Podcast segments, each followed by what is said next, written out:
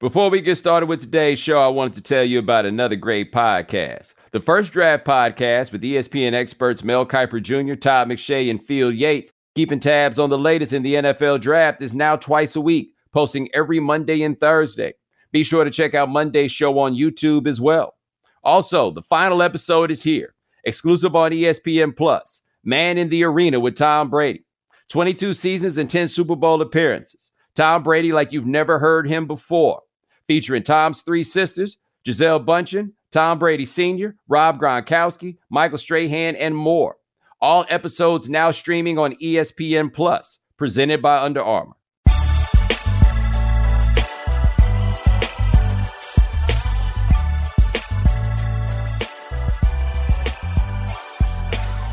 Ladies and gentlemen, welcome to the right time. My name is Bomani Jones. Thanks for listening wherever you get your podcast. Rate us, review us, give us five stars. You only give us four stars. I'm inclined to believe you are a hater. Coming up on this episode of The Right Time, we're going to talk about terrible typographical errors. We are also going to get deep into the NBA playoffs. But first, all right. So, uh, I was thinking about going to see the Celtics and the Nets on Saturday, right? I just figured it would be cracking because it was cracking in Boston, right? Like you saw the vibe, everything like that. I was like, cool, that thing's gonna be cracking. I had a what I would term a general idea of how much uh tickets cost to go see the Nets in the playoffs because I've done it before, right? Like I could get in a couple years ago to go see the Nets in the playoffs from like third row, maybe third, maybe fifth. But I could get in there about three, four hundred dollars a ticket, you know, call homie, be like, how much you want to put on it? Then we go. Man, listen, I called my brother and I was like, yo, how much you willing to put on trying to go see the Nets and the Celtics tonight? He said $200. Dog, $200? You could wipe your ass with $200 at the Barclays Center for Saturday. Like anywhere in a seat that I was wanting to sit in was probably to cost about $1,500. And you probably saying, was you too good for the upper deck? Y'all think I'm too good for the upper deck. If I go to that game and y'all see me in the upper deck, you think ain't nobody taking no picture and putting that on the internet? Like, oh damn, I thought he had money. You know what I'm saying? Y'all ain't going for that. It was really gonna cost me like two G's for the Nets. For the Nets. Hell no, I wasn't doing that, man. And good thing I did not watch the game. What struck me about the game and watching it before we even get to the basketball was I'm trying to figure out why them tickets was costing $1,500 because it wasn't cracking in there at all, at least from what I could tell on television. Like I ain't seen none of that energy, none of that vibe, whatever it is. They down 2-0. They playing against the Celtics. Figure Celtics fans coming in, all of that stuff. And it still looked dead. Because the wildest thing about this whole experiment that the Nets have run is it don't make nobody feel nothing. It doesn't make anybody hate them. It's made people become wildly annoyed by them. Perhaps it has made you dislike some of the players. But in terms of the Brooklyn Nets being something that engenders something from people around, no, just doesn't do it. Hadn't done it from the very beginning. Now, if we want to get past the feeling part, bottom line is this was as ambitious an experiment as there had been, right? the obvious, like most ambitious personal experiment anybody's engaged in is the Miami Heat from 2010 to 2014. When LeBron and Chris Bosh showed up, Dwyane Wade was already there, and everything that came subsequent from that. We never seen anything like that. They basically decided to start ground up on that team and go from there. Now, the Nets are a little bit different. They didn't ground up this, not quite. They still had a core of a halfway decent team that they added Kyrie Irving to. And then Kevin Durant, of course, comes in the next year after being injured. And then James Harden comes through and all of that. But they already had a bit of a team there and they traded the rest of it in order to get James Harden, in order to make this thing go. And three years into this experiment, and yes, I understand James Harden didn't come in until year two. It was understood that Kevin Durant would not play until year two. But the bottom line is this experiment has been going on for three years, right? They've had three years to try to figure out what exactly it was they were going to do or what their play was. And through three years, the Nets have won one playoff series, a grand total of one playoff series. If they lose this series, and as we are recording this, they are down 3 0 to the Celtics, this is the biggest failure I can possibly think of in team construction. Like you think about what a failure people think the 2004 Lakers were when the Lakers brought in Gary Payton and Karl Malone to go along with that team. And you think about the chaos that team played under. The Kobe Bryant rape trial was going on. The Kobe Bryant snitching situation had gone on, which stopped that from being a personal matter and made it into a team matter, right? Where you say, man, I'll do what Shaq do. Remember that? Okay. All of that was going on, and that team still made it to the NBA Finals with all of it going on with Shaq starting to break down, with Karl Malone, as I recall, hurt in the postseason. All of those things. They still got to the finals. You're telling me a team with Kevin Durant, I don't give a damn who else is on the team. I don't give a damn how long everybody played. A team with Kevin Durant can't get past the second round but once in two years? Oh, somebody got to pay. And that somebody's probably going to be Steve Nash. And I'll be honest with you, if Steve Nash doesn't pay, I can only conclude that this is an unserious organization. That's it. Now, having a back and forth on the tweets with my buddy Stan Van Gundy. And you guys need to understand this. I love Stan. I'm as big a Stan fan as there is. I'm a fan of him as a coach, but I'm also more importantly like a fan of him as person. I'm really big into Stan.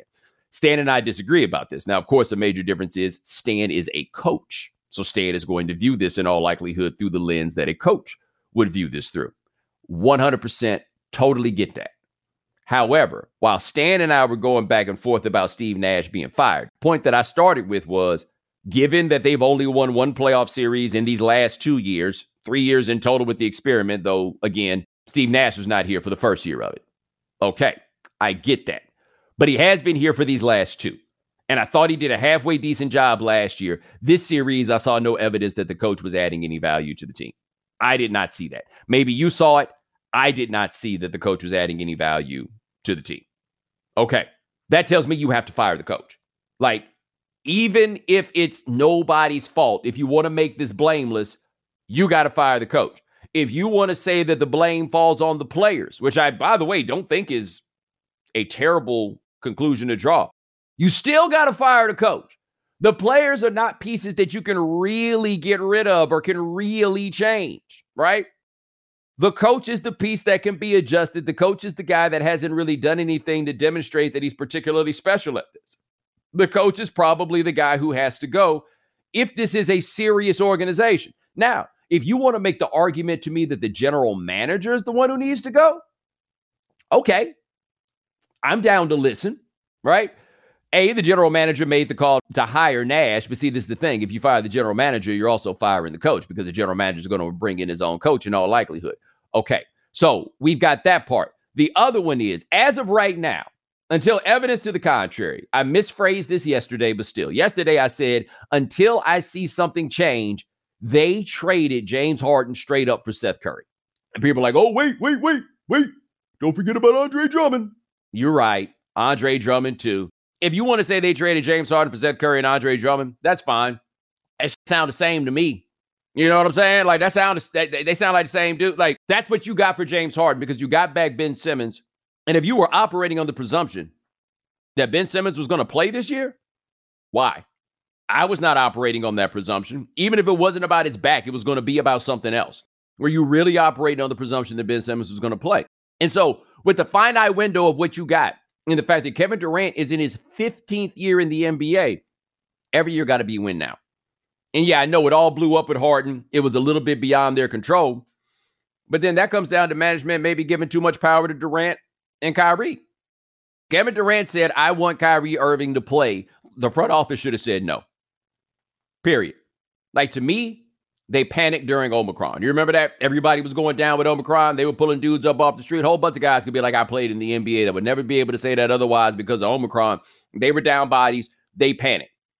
And they're like, yo, we need somebody else in here. And then they brought in Kyrie. It ain't really do nothing. Y'all still the seven seed, right? It didn't get you to any place necessarily, but that's what blew the whole thing up. Was that right there? Like it was enough that James Harden was obviously just getting tired of Kyrie and his nonsense but what seemed to very clearly blow the thing up is James Harden's like, what you mean you're going to let this dude play half the time? And this is my question about letting him play half the time. I guess maybe it helped their record, but did it help them as a basketball team? Because they got some time to work him back into the rotation, right? They changed the laws in New York. There wasn't a lot of time, but they had some time. Did that look like a team that played together before? It didn't. And so it's harsh, it's terrible. Nobody liked the sound of it. You got to fire the coach. Now, I don't know who the hell you hire. I wouldn't want to coach that team. I got absolutely no idea who the guy is that you look at that is qualified to do this job. Because one tricky thing about the NBA that I think gets lost it takes a great coach to coach great players.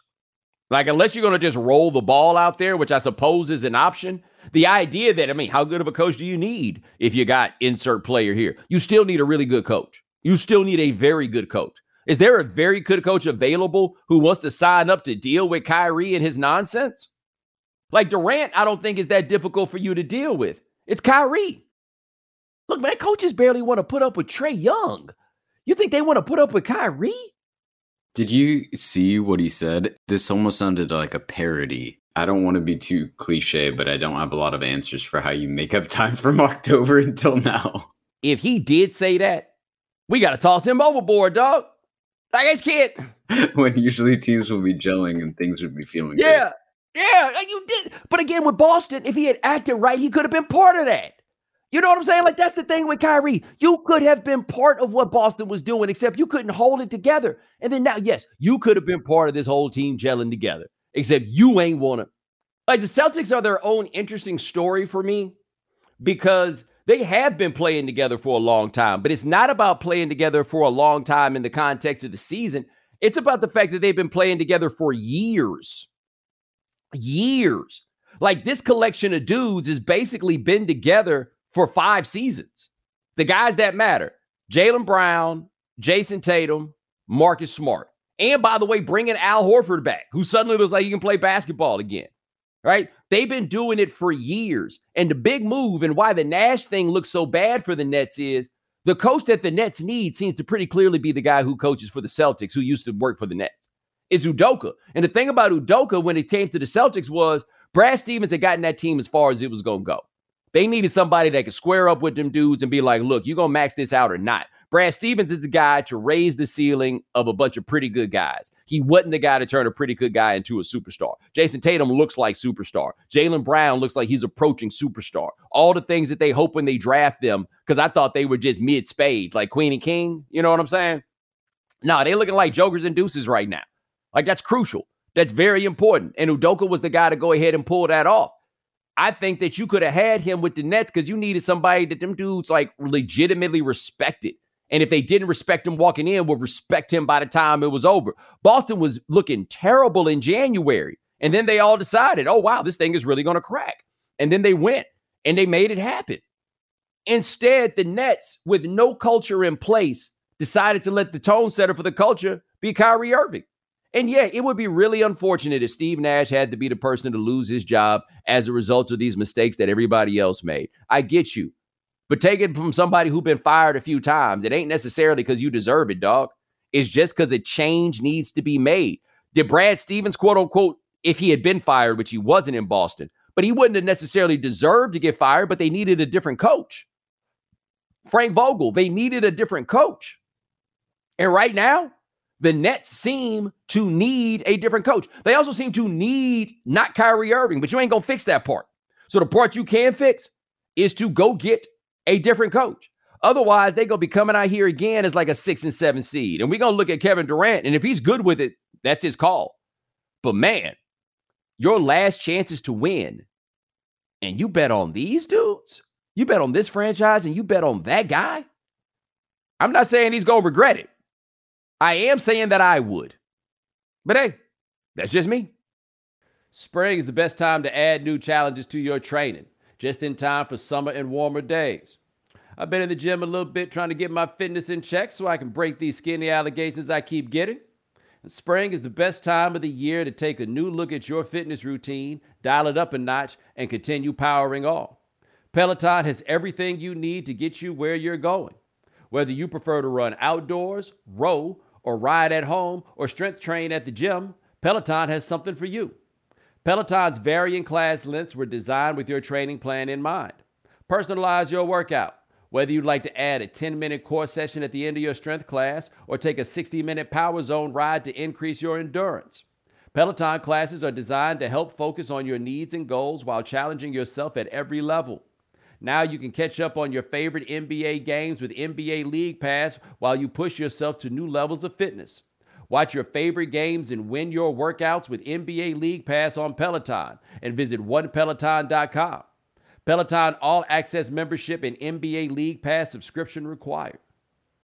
When you need mealtime inspiration, it's worth shopping Kroger, where you'll find over 30,000 mouth-watering choices that excite your inner foodie. And no matter what tasty choice you make, you'll enjoy our everyday low prices, plus extra ways to save, like digital coupons worth over $600 each week. You can also save up to $1 off per gallon at the pump with fuel points. More savings and more inspiring flavors make shopping Kroger worth it every time. Kroger, fresh for everyone. Fuel restrictions apply.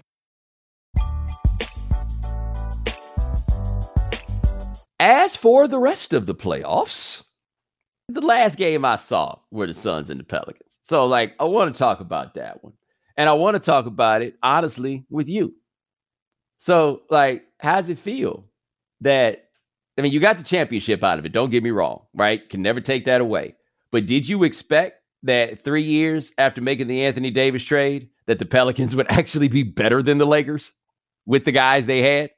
Yeah, I did not expect that. That does happen, I feel like, in sports franchise history where you trade the like one star for the four players or for the three players and then subsequent team actually ends up being better in the long run. What happened with the Cowboys in terms of how they got Emmitt Smith and Aikman or something like that? Well, it wasn't those guys, but yes, they traded Herschel Walker and it wound up being like Michael Irvin was already there, Aikman was already there, but they did get Emmitt Smith as one of the picks. It was Emmitt Smith. It was a bunch of guys that they wound up getting as the picks, and it was overwhelming.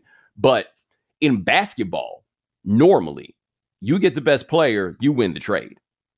Right? Like that's why people can be willing to throw so much stuff in because overall, you get the best player, you win the trade. I don't know if the Lakers won the trade anymore. Well, I'll, I'll put it like this we have to stop looking at trades as zero sum, right? Like there is a winner and a loser. And I could argue on this trade that there were two winners because, again, the Lakers did get a championship out of this. So, I mean, if you make the trade to get Anthony Davis and Anthony Davis plays a big role and you win in a championship, you didn't lose. I think that we'd all feel very confident saying that one. But when the trade happened, my man Jeremy made this point, reminded me of something I said about when they made that trade. When the Lakers traded for Kareem Abdul-Jabbar in 1975. Obviously, the Bucks did not get back what's in line with having Kareem Abdul-Jabbar, but they did get back at least two players whose jerseys got retired. Right? Like they got back players that made their team feel good. And even not too long after that, the 80s come around and the Bucks are one of the three best teams in the East for most of the 1980s. Three or four best teams there. That's them, right? I mean, you go look at it, you'd be surprised with the Don Nelson years, even Larry Costello how good those teams were. But they got back something that they could build around, even if it wasn't about building a champion, it was building a team that the locals could at least get down with. That's what I thought about while I was watching the Pelicans last night. They lost Anthony Davis in that trade, but they like that team they have now a lot more than they liked any team that Anthony Davis was on. Like them cats was out there fighting, them cats was out there scrapping. And by the way, they got a team that pointed out one of the weirdest things about the world. Have you ever noticed that dudes who are named Herb are not actually Herbs? Like, I feel like we came up with the wrong slang term when we broke Herb out. Like, it works, it fits. But, like, when I think about cats I know named Herb, they talk a little slow. You know what I'm saying? They little be a little old school with it, but they don't tend to be Herbs. I bring that up because New Orleans drafted this dude named Herb Jones. Like, at once, he is a Herb, but he is not a Herb at all. Like he not a herb in the way that I say herb. But when you meet that dude and they be like, yo, man, this herb. I was going on herb. Hey, man, slow motion. I don't know if he even talks like that, but he looked like he does. His whole vibe is giving us that thing. You know what I'm saying? Like he a dude named Herb Jones. Man, Herb Jones out here killing it. Now, granted, they didn't get him in the Anthony Davis trade. I understand that. But still, you look at what that team has become and you look at the way they fighting and the way that they playing. I would rather have this team scrap it out in the first round than Anthony Davis and his squad's losing in six. If I were a fan, just in terms of something to watch. And I don't know if Phoenix is in real trouble I mean, not having Devin Booker matters. I still think they should wind up being good enough to beat the Pelicans. Like I still think that's gonna, you know, still be the thing for them. With Booker, I, st- I mean, I thought they were gonna walk through the West. Without Booker, of course, we talk about something different. But it's got to be fun for you if you are a New Orleans fan, and you know, with the pipe dream that maybe just maybe one day Zion Williamson gonna play. Like we got to remember this about Zion. Zion ain't he's a what if in the sense of playing all the time, but he was a legitimate all star at 21 years old like a legitimate all star. So uh, if they get him with what they're building, they could have something, even if they're not winning everything, it can be fun. And in the end, this thing is supposed to be fun. Like I'm watching that Minnesota Memphis series, and it's fun. Minnesota got all the lemon booty though, boy. They stay building up leads just to throw them things away. I don't know why it is. They that's that's that's who and what they are. Shout out to you, Karl Towns, by the way. He put up a 33 in game four. So I know y'all gonna act like games two and three didn't happen. Only games that happened were games one and four. I recognize that. Hey, look, here's the thing I'm gonna say about Karl Towns, because every time Karl Towns do something good, people want to holler at me. Every time Karl Towns do something bad, people want to holler at me. I'm not trying to have a Karl Towns referendum after every game. All I'm saying is this on my end, the fact that he can be the guy in games one and four is why I hate so much that he can be the guy in games two and three. Like, do you get that now? Y'all keep telling me that Karl Towns is such a great player because he can shoot threes. He's also a dude that can go out here in a playoff game and only attempt four shots. The only attempt four shots thing is a much bigger problem than the ability to shoot three pointers is a good thing to have. That's where I come from on Karl Towns in this. And so you can talk about him as somebody who's going to help your fantasy basketball team. I bet he's excellent as your fantasy basketball team, but they in the playoffs now and the number one overall pick is seven years into his career, and his team can't count on him. Even if you think he's the best player on the team, you think he's a better player than Anthony Edwards, cool. Can you count on Karl Towns? Be sure that Karl Towns is going to show up. And I don't mean show up simply in the sense of playing well. I mean show up in the sense of putting up five shots, not four. Can you be sure of that? No, you can't be sure of that. And if you can't be sure of that, why in the world would you put on your cape for that? That's the part that I don't get about y'all when it comes to Karl Towns. A dude that fades in these times like this. Why would you waste energy arguing on his behalf for me? And look, I know what some of y'all are thinking, but come on, man, we can't be talking about that forever. Life goes on. It happens. Like he, we here, we now. And he's supposed to be balling. And he does here and there. That's it. I would also, I want to tell everybody in the league, man, just because they put that microphone on you, don't feel like you gotta like say nothing. You saw that with him before the game. Hey man, I only see I, they got I I only seen them in their house. They got to come to Minnesota now. Dog, you talk about Minnesota like it's Cabrini Green. That's not how it works, man. You're gonna have to at least give it like some kind of slangy nickname if you're gonna try to make it sound like it's some terrifying spot. Like Kevin Garnett used to call it soda. Like we're up here in soda. You're gonna have to do that. They gotta come to the soda. That sounds like one thing as opposed to now they have to play us in Minnesota. It's not gonna work, Karl. That's not it. Like, like, like you should have known they was gonna play that, and it wasn't gonna wind up being a good look and allow Desmond Bane to respond with, "We gonna walk up in your trap and we gonna take over your trap." You notice how that sounds a little bit different? I don't even know where Desmond Bane from. I don't know. If, actually, I do know. He's from Richmond, Indiana. Maybe Richmond, Indiana got some gangster to it. I don't know. Desmond Bane went to uh, TCU. Maybe he was out there hanging out in the real Fort Worth. I don't know. But somehow he managed to sound a lot more gangster than you have never been to Minnesota before, guys. And that's what happens when people feel pressured to sound gangster, right? And so when I was in college, uh our dorm, some cats had come up with a very good idea, which was like an alumni association for the dorm. Like older heads would come back and just try to guide the youngsters, right? And we did kind of like an induction ceremony and initiation or something. They woke us up in the middle of the night and had us walking around and doing chants and stuff. Black people love ritual. Anyway, so we out there, and there's this one cat, and I don't want to say his name because he do TV and stuff now. I don't want y'all going to clown him, but if you went to school with me, you know what I'm talking about. And so this dude he was like decidedly less gangster than the other dudes that were up there talking, you know? And so he was talking about how our dorm had won the Residence Hall Step Show the year before. Very big deal, prestigious event. Okay. And so he starts talking about how we had won the step show, and this cat's up there that were all on the step team and just from different places. And it's like, Hell yeah, we did that. Yeah, yeah, we crushed that. You know, they all talking that. But our man who doesn't have the gangster in him, he got up and after they said that, he goes, We were the best in the whole school. Dog, you ain't have to try. You know what I'm saying? You didn't have to try. A year or two later, I saw that dude almost get his ass kicked with a gun in his hand. Leaving the basketball game, I wasn't with him. I was in the car behind him, and the locals, and it was a little dicey on the back streets back then. The locals were like slapping people's cars when they walked past, and my man decided like he had had enough. And so he gets out the car and he's like, Yo, don't touch my car. And the dude's like, Man, get back in your car. Yo, don't touch my car. And I'm like, What is this in his hand?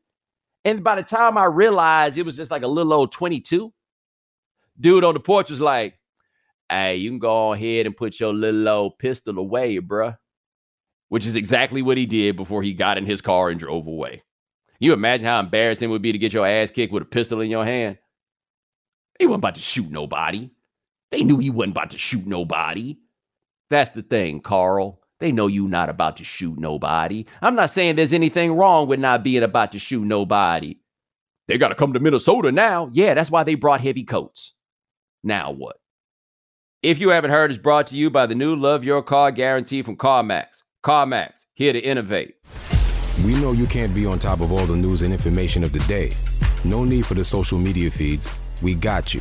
Now, if you haven't heard. All right, Bo, this first story comes from Science.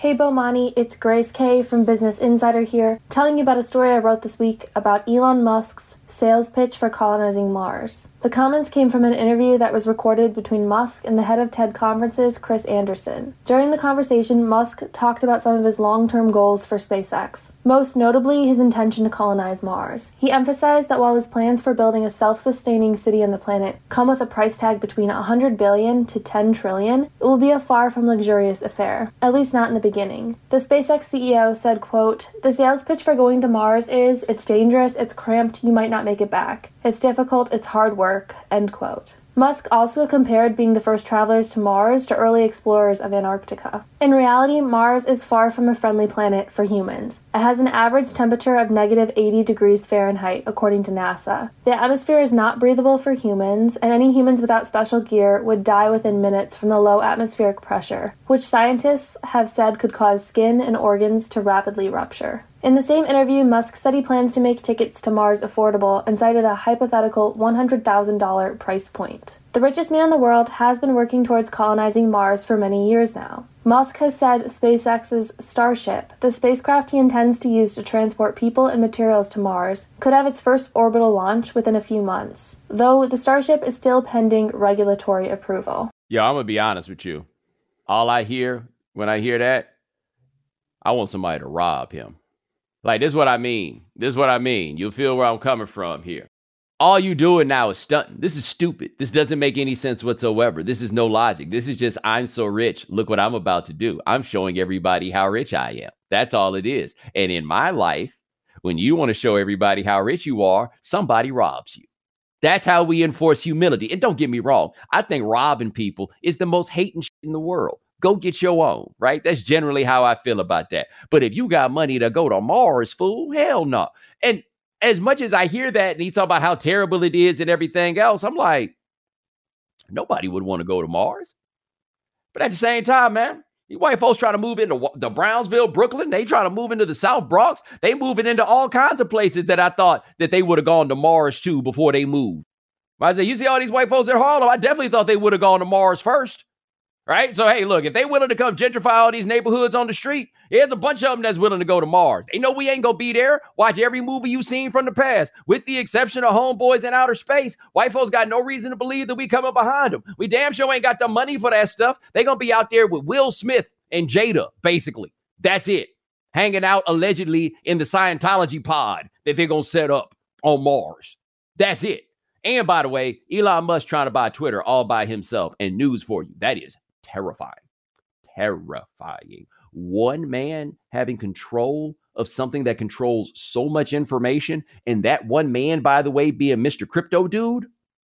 Oh, no, no, no, no, no, no, no. This is all bad. But you get a chance, look up how Elon Musk is trying to finance this whole thing. Oh, man. This whole thing might be Evel Knievel trying to jump over that canyon. we'll see how it goes.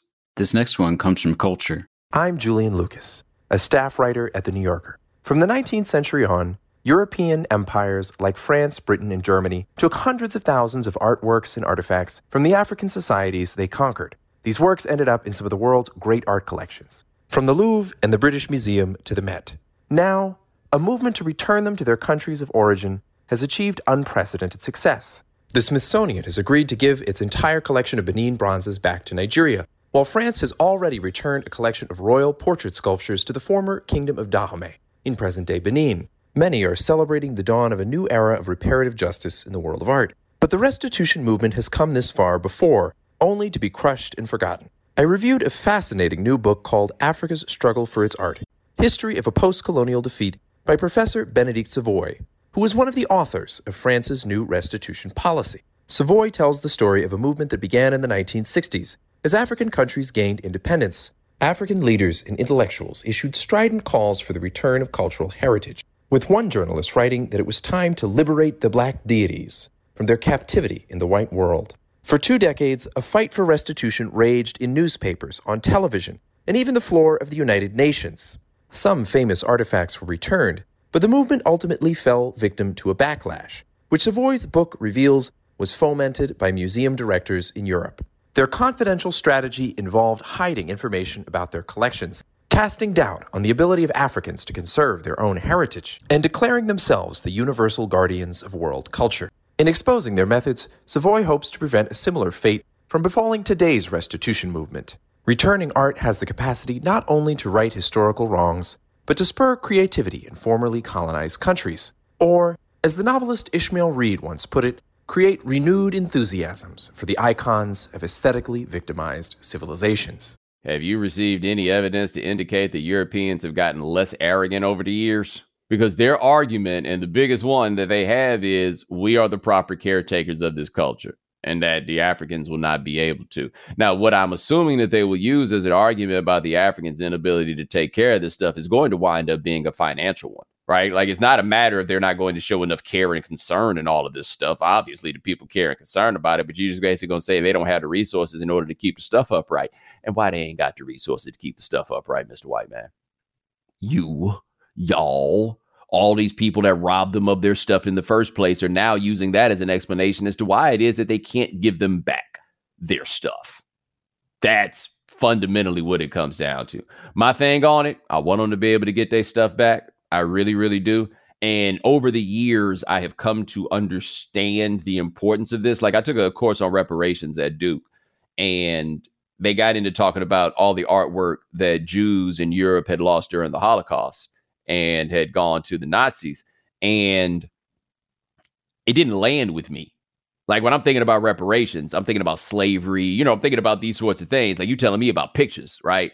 I didn't like fully grasp and appreciate the importance of preserving that culture and people being able to like tie back to what it is that they had done before. And one thing that is rough about like being black and American is history for us in this country starts with chains. Right. So that's like the importance of like the Afrocentric movement and Molefi Asante and other people like that. And I have lots of criticisms of Asante and what he does and the hyper masculinity of it all and everything else. But I also recognize and appreciate the value of giving us a starting place in our history that does not start um, in subjugation, that does not start in bondage, that does not start in slavery. I get that point.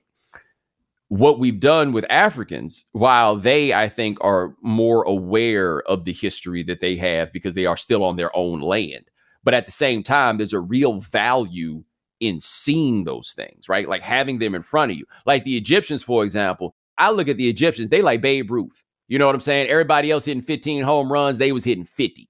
Like they were so far ahead and advanced in the whole world. And all they stuff is like 40 blocks from my house here. Now, again, I think those people are aware of this stuff, but the pride that you have in seeing your greatness, right? Seeing what you came from. And that's something that we as black people in this country are largely deprived of is being able to point to the greatness that we came from. That's why you wind up with these people being so damn over the top on it. We came from kings and queens. Look, bro, we black people. It ain't the king family reunion. Some of us came from peasants. You need to understand that. But at the same time, I'm operating for privilege when I say that because I know those things. Other people don't. They find it out late. They need to recognize that they don't come from slaves.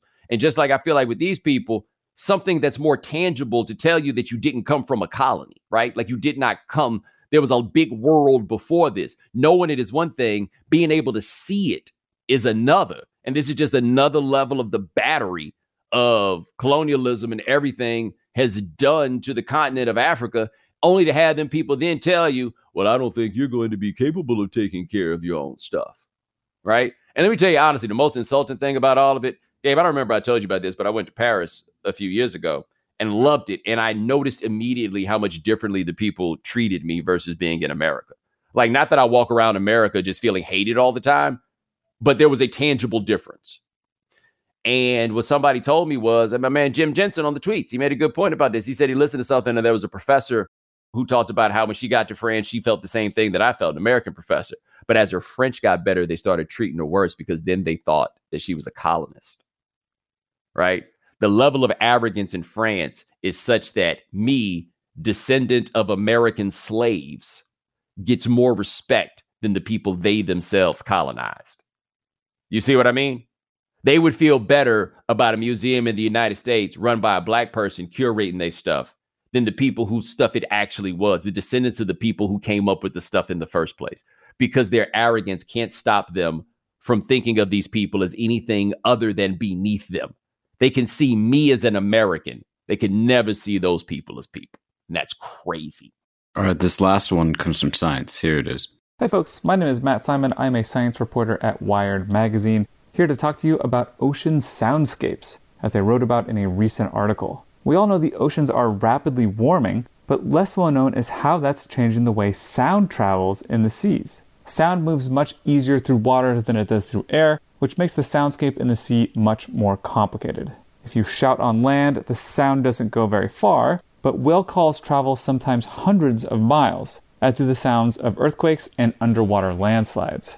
It's quite noisy down there, like a cocktail party. As ocean water gets hotter, all those sounds are traveling farther and faster, and scientists aren't yet sure how that might affect the animals that rely on noise to communicate with each other. The Arctic in particular is warming up to four times as fast as the rest of the planet, which means a lot of warm water accelerates the noises there. On top of all that, humans are polluting the oceans with more and more noise, from huge ships, for instance. That further modifies the soundscape and disrupts how whales and other marine mammals communicate. But by using underwater microphones called hydrophones, scientists have been spying on those animals. That's been helping warn cargo ships when a whale might be nearby so they can slow down. That gives the whale more time to escape. So, as the ocean soundscape is still largely mysterious, scientists are making progress on better understanding how it might be transforming. Hey, man, I just wanted to play that because it was so much stuff that I had not thought of. Like, I had never thought about like the ocean having sounds. And now it's flipping up who do the who do the fish write a letter to? What manager can the fish holler at about this? Gabe, you got anything on that? I did think it was wild that sound travels farther and faster in water than it does on yeah. land. Is it that I guess it doesn't like degrade since it's in air? There's room for it to you know kind of dissipate and break up. Like I guess I don't know that much about the composition of sound to understand. You know, like at some point you can't hear it anymore, but I don't fully understand why. So maybe that's what it is that water, I don't know. Like all of that I thought was just really, I didn't have any take on it or anything. I just thought that you guys would like to learn something about nature. We handling the earth right now.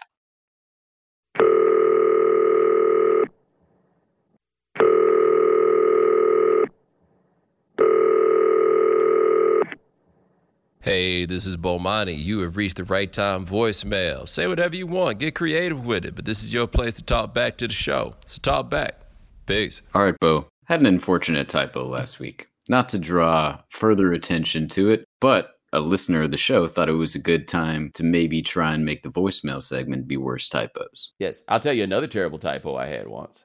I was doing a presentation in graduate school, and let me tell you, that presentation stunk. My group was mediocre, and the only thing that could possibly save us was my personal charisma. I am not exaggerating. So, anyway, one of the words on one of the slides was supposed to be shift. It wasn't. Yeah, the ship was already sinking, just so you know. And I mean, I didn't fail. Well, I passed. but I went with flying colors. I do write the podcast description multiple times a week, and I will tell you, I read that thing 10 to 12 times. Just in case. Our three entrants for today, none of them left their name and location, of course, but here's our first one. Hey, Bomani and Gabe. So my story isn't exactly graphic in the sense of images, but more so in terms of the words used.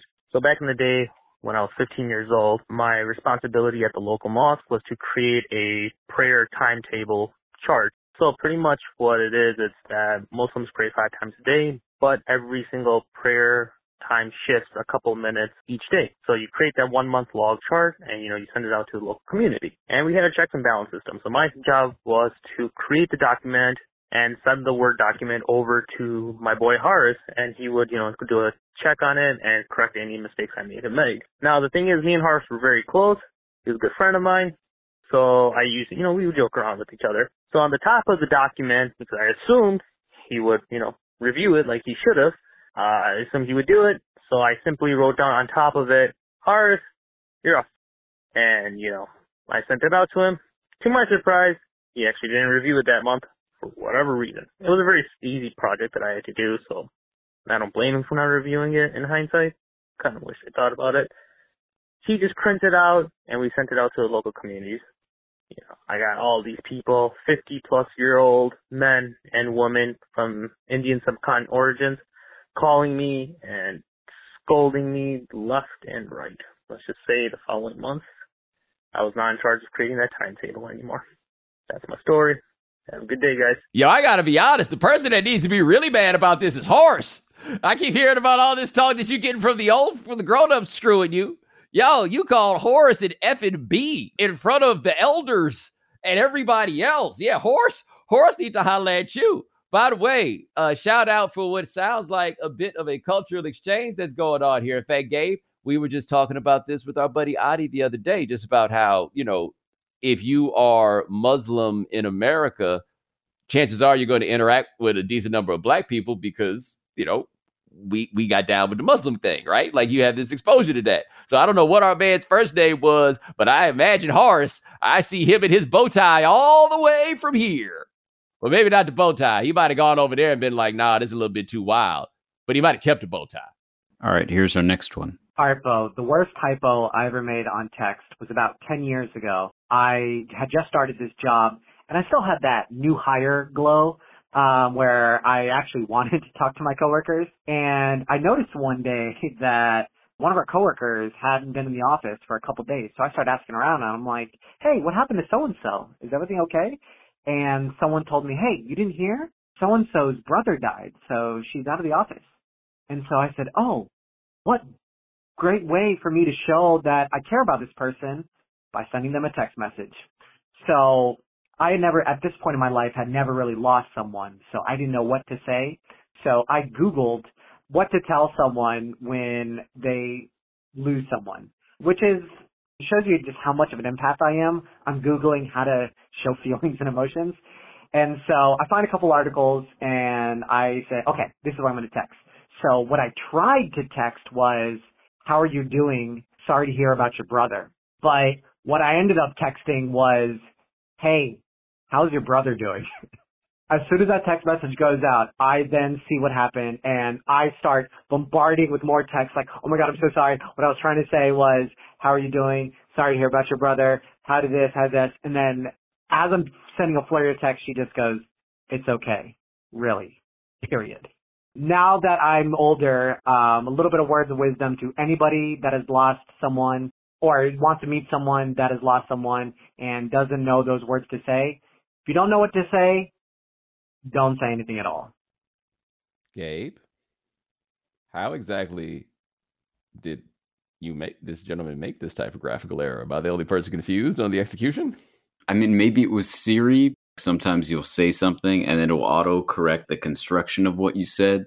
Next time, just send a gif of somebody pouring out a 40. She'll understand. I hey, could have been worse than what you did. This is for my homies. Maybe that. Or send a gift. Flowers. Plant. Yeah. Plants and flowers. You can get them there the same day, boy. Same day. All right, Bo, here's our last one. What's going on, Bo? Uh, my story about a typo in an email. So I had applied for a new job. It was work at home, and I was supposed to start on September the 6th. There ended up being a delay on their part with the paperwork for my laptop. So the recruiter called me and was just like, hey, man, there's a mess up with the uh, laptop. We're going to have to push you back to another pay period. So my start date went from September 6th to September 20th, and he let me know that he was going to send me an email just so I could have all the official paperwork from management. So he sends me an email. The first line is supposed to read apologies for the inconvenience. It ended up reading apologies for the incontinence, which I sat and laughed at that and I was like, oh man, they're giving Boo Boo the Fool a whole new meeting. All right, man. Enjoy the show. We'll talk to you soon. Later. Well played, my brother. Well played. That's all I need to say about that is well played. But hey, ladies and gentlemen, thanks so much for joining us here on the right time. We do this three times a week. Gabe Bassay and handling everything behind the scenes. Thank you, sir. Also, thank you to our If You Haven't Heard contributors. Thanks to Grace Kay of Business Insider. Check out her story about Elon Musk trying to colonize Mars. Thanks to Julian Lucas of The New Yorker. Check out his story on the movement to reclaim Africa's stolen art. And thanks to Matt Simon of Wired magazine. Check out his story about how the soundscape of the ocean is changing. Remember, follow the right time, rate us, review us, give us five stars. You only give us four stars. I'm inclined to believe you are a hater. And we'll talk to you guys in a couple of days. Take it easy. Thanks for checking out The Right Time with Bomani Jones podcast. You can listen or follow on the ESPN app or wherever you listen to podcasts. The Right Time with Bomani Jones.